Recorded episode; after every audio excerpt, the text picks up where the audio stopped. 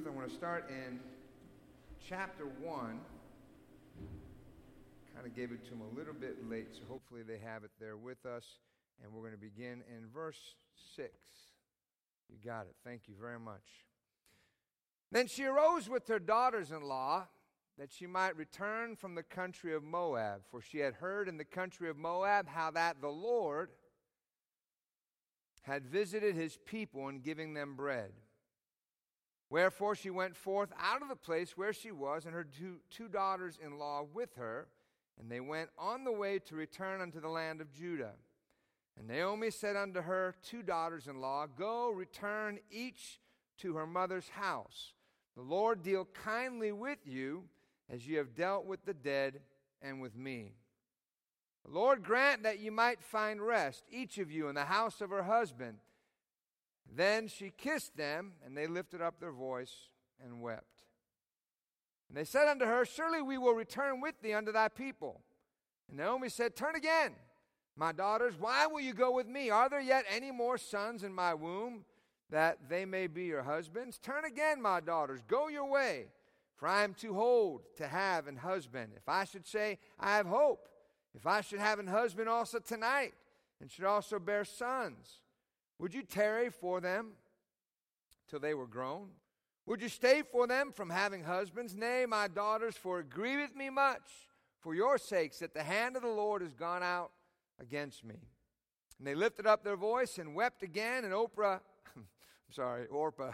it wasn't Oprah, it was Orpah. Orpah kissed her mother in law, but Ruth clave unto her. You didn't know she was in the Bible, did you? Now you know. And she said, Behold, thy sister in law is gone back unto her people and unto her gods. Return thou after thy sister in law. And Ruth said, Entreat me not to leave thee, or return from following after thee, for whither thou goest, I will go. And whither, where, where thou lodgest, I will lodge. Thy people shall be my people, and thy God my God. Where thou diest will I die, and there will I be buried. The Lord do so to me, and more also, if aught but death part thee and me. And when she saw that she was steadfastly minded to go with her, then she left speaking unto her. I want to preach to you tonight with the help of the Lord on a message entitled, Do Something About It. Do something about it. Let us pray. Reverend Tuig Surgery, please pray over our message and messenger.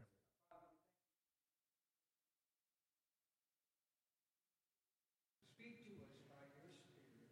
Touch each and every heart, we ask it in Christ's name. Amen, amen. You may be seated. I want to remind you, is it tomorrow, Reverend? They have the, tomorrow there is a Crossroads Kids Club party here at the church for the kids involved. What time is it? 4 p.m. 4 p.m. And uh, uh, we, matter of fact, when we were visiting today, we found a family and they were already talking about it. So that's at 4 p.m. for those who are involved. If you got kids that want to be involved, talk to Reverend Hill and uh, he can help you. It's a great thing. We have Bible studies in the public school and uh, in the YMCA. So we encourage you to come and be a part. Tomorrow, 4 p.m. And then we're going to continue our series on Sunday. That's uh, the characters of Christmas, Sunday, 11 a.m. And maybe we'll do this real quick. Uh, little Charity was in the hospital. They were in the hospital all day today. Some things went on. She seems to be all right. Uh, the doctors couldn't find anything. We'll just chalk it up to healing. But why don't we pray for her? That's why they're not with us in service tonight. She was there all day with, with mom. But let's pray for her before we go any further, would you? Father, we come before you right now in Jesus' name. We pray for Charity. We thank you, God, for your healing on her. And we know that healing is the children's bread. So I pray now, God, that you would watch over, you'd continue to give her a speedy recuperation. And God, keep your hand upon her, we ask. In Jesus' wonderful name, amen. Had an interesting visit not too long ago. Someone that had come to the church, and I, I may have told you the story, I can't recall.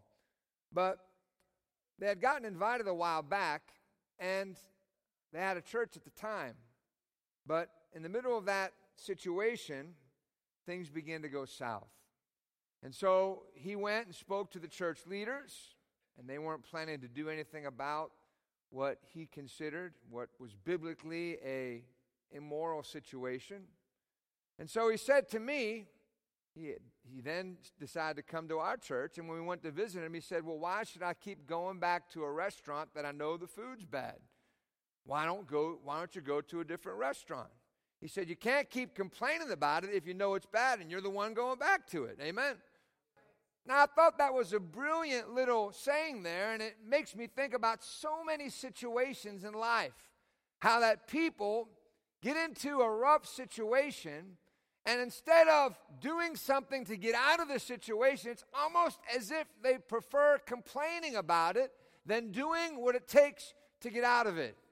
And I will be the first to tell you there are times that I've walked into a situation. Sometimes I've created the situation. Have you ever been in your kitchen, had a bowl of food, whatever it is, and then you knocked it over and made a colossal mess? And as you made that mess, you stood there and you looked at it because it was such a huge mess. And you didn't want to have to do what you know you had to do. And so you paused and said, I can't believe I did that. But then the answer is you had to start cleaning it up. Now, it may not be fun to clean it up and it may not be entertaining to clean it up, but you knew it was a thing to be done to get back to that nice, clean kitchen. Now, how silly would it be to walk out of the kitchen and complain about a dirty kitchen if you're the one that made it dirty? And yet, sometimes people dwell in a situation, a, a, mind that's that way, a relationship that's that way, a financial situation that's that, that is that way, instead of doing what it takes to get out of the situation. And so, my encouragement to you tonight, through our example, is going to be let's do something about it. Instead of sitting in it, let's do something about it. I think it was Albert Einstein who told a story of when he was a young boy. He had reached into the refrigerator to pour the milk, to get the milk to pour. And his little hands weren't quite strong enough. And when he poured it, he dumped the milk over all of the kitchen.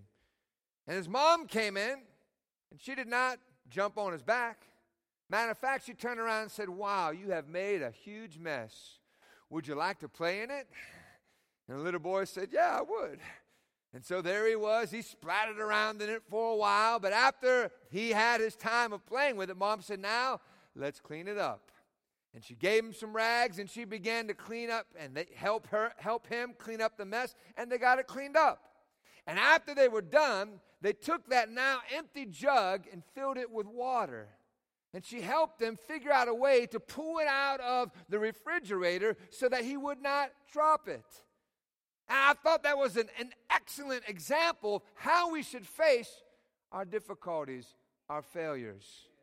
You can sit around and say, I can't believe I did that. Uh, you can rue the day that the thing ever happened to you. You can stand in the middle of the mess and say, Why is everything going against me? Or you can do something about it uh, and then begin to learn from that mistake how that I will not repeat this again. Our Bible reading tells us of a time where the children of Israel were experiencing a famine. Now, when God allowed famines to come by, it wasn't necessarily to chase them out of the land that they were in. It was usually to chase them out of the mentality that they were in. Typically, a famine or a drought would come because the people had forgotten that God was God. And they had gotten busy with everything else. And so God said, All right, if you want to forget me, I'll pull back my blessings. And when he begins to pull back the blessings, uh, then suddenly they realize we're not as independent as we thought we were. And they would turn to God. One of these times took place. And yet we find this particular man, Elimelech, I believe it was. Yes. Who took his bride, Naomi, and instead of staying in the situation and beginning to turn to God and do something about it, they fled their situation. Now, I like what one man said running from your problems is a race you'll never win. Running from your problems is a race you'll never win. And so instead of running from the situation, he should have stood there and done something about it. Begin to pray and turn to God. Begin to cry out to God so that God could do something about it. You know, it wasn't too long ago, even in our very nation, when, when communities who were facing drought, they would meet and go to the church. And they would call for a prayer meeting and they would begin to pray, God, send the rain. I'm thinking of one particular time when they, they had a, a, community prayer meeting, and, and as all the people began to gather in and they began to fellowship, it was good. Some hadn't seen each other for a while, some hadn't been to church. And then they looked over at one little girl. She came bringing her umbrella because she knew God was going to do something about it. Amen? You got to love that faith. Well, Elimelech left the situation and he went down to Moab. And down there, as he uh, took his two sons with them, it wasn't long until they found brides down there. And they got married. Things seemed to go good for a little while. But then Elimelech died. And then the two son in laws died over a period of years. And then the story came back to Naomi that God had visited Bethlehem and uh, Jerusalem with bread, which meant that while they were gone, somebody had done something about it. Now, I'm glad that there are times that I've happened upon the blessing that somebody else has created. Sometimes we enjoy a shade from a tree that we didn't plant. Sometimes we eat fruit that we weren't the ones that tended to that garden. Amen? And that's a blessing, but it also speaks to us of let me plant a tree that I may never enjoy the shade of for somebody in the future. Well, somebody, while uh, Naomi was gone, continued to plant. They began to pray and seek God. And I don't know exactly how it happened. Maybe one year they planted and nothing came. And they said, Well, we're going to keep on planting. And the next year they planted and nothing came. And they kept on praying and said, God, you've got to provide for your children. And as they prayed and planted, planted and prayed, they did the spiritual work and they did the natural work. Eventually, that spiritual work came together with the natural work, and there was a crop, there was a harvest. And I can imagine the people rejoiced, and I can imagine them giving thanks and praise to God. God, thank you for blessing your people with bread. And it wasn't too long until that good news got down to where Naomi was. I'm thinking about Reverend Tuhig had posted a story about some miners who had gotten together and they were mining a certain uh, patch of ground and they struck gold. But because I think it was at night, they had to go and get some materials and they swore secrecy among the little group. Don't tell anybody because we don't want anybody else coming in to get in on our area. And they went to the store to get the stuff that they needed to get. And the next day they went back, but they found that there were already people at the area. And then one to another, they looked at each other and said, Who was it that told? Who of you told? And finally, they went back to the store owner and said, Hey, how did everybody find out? They said, Nobody said anything. They could see the glow upon your face. And when they saw the glow upon your face, uh, they knew that you must have struck cold. Man, that's what happens when we get saved. Uh, people understand, man, that guy, that lady, she got saved. There's something real about them. Uh, there was a glow about them. There was a joy about them. And that good news that it happened because somebody had planted and somebody had prayed. And that began to spread till it got down to Naomi. And if there was ever anybody that needed some good news, it was her. Now, part of the problem was Naomi's mindset. But she got down there, and I read to you all the way, I think, in verse, um, t- uh, verse 11.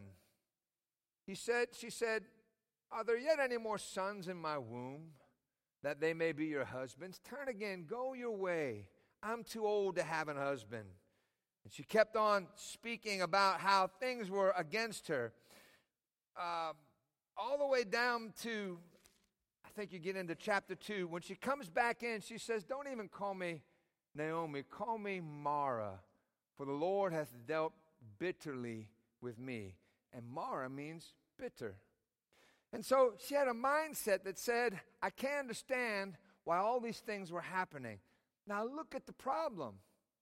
She did not stay where she was supposed to be. Now, just because a difficulty comes your way does not mean that God is pushing you out of that bean patch.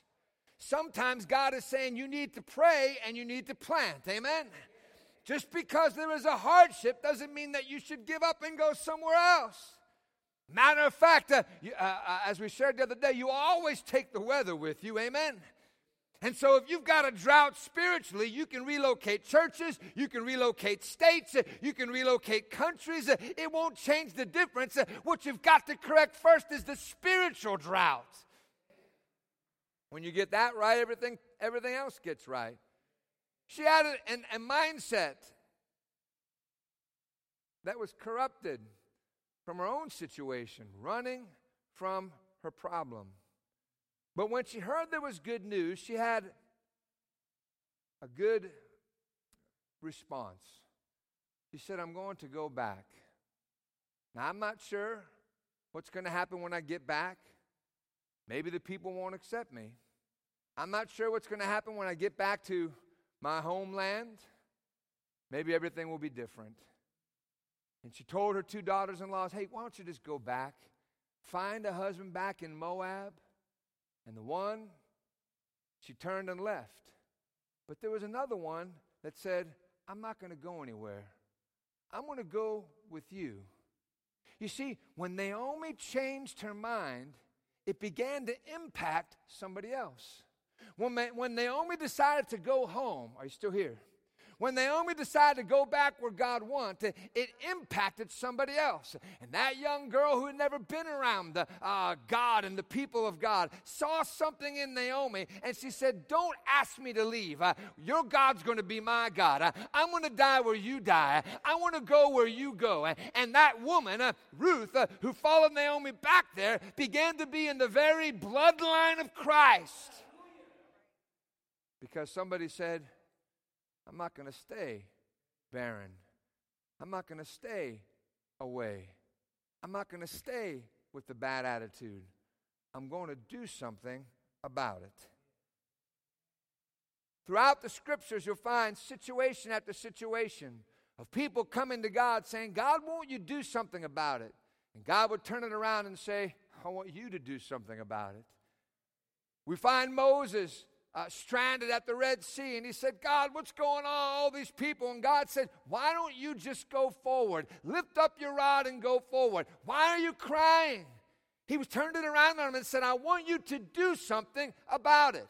So, right now, I want you to think about the situation that seems to be an impossible, an impossible situation in your life. For some, they would say, I'm looking for a spouse. Others would say, I'm in a financial bind. Somebody else would say, I'm dealing with some things in my mind or in my spirit that I really want to overcome. Another man would say, I've tried to get saved. I've tried to give my heart to God, but I just seem to get sucked back in to the world.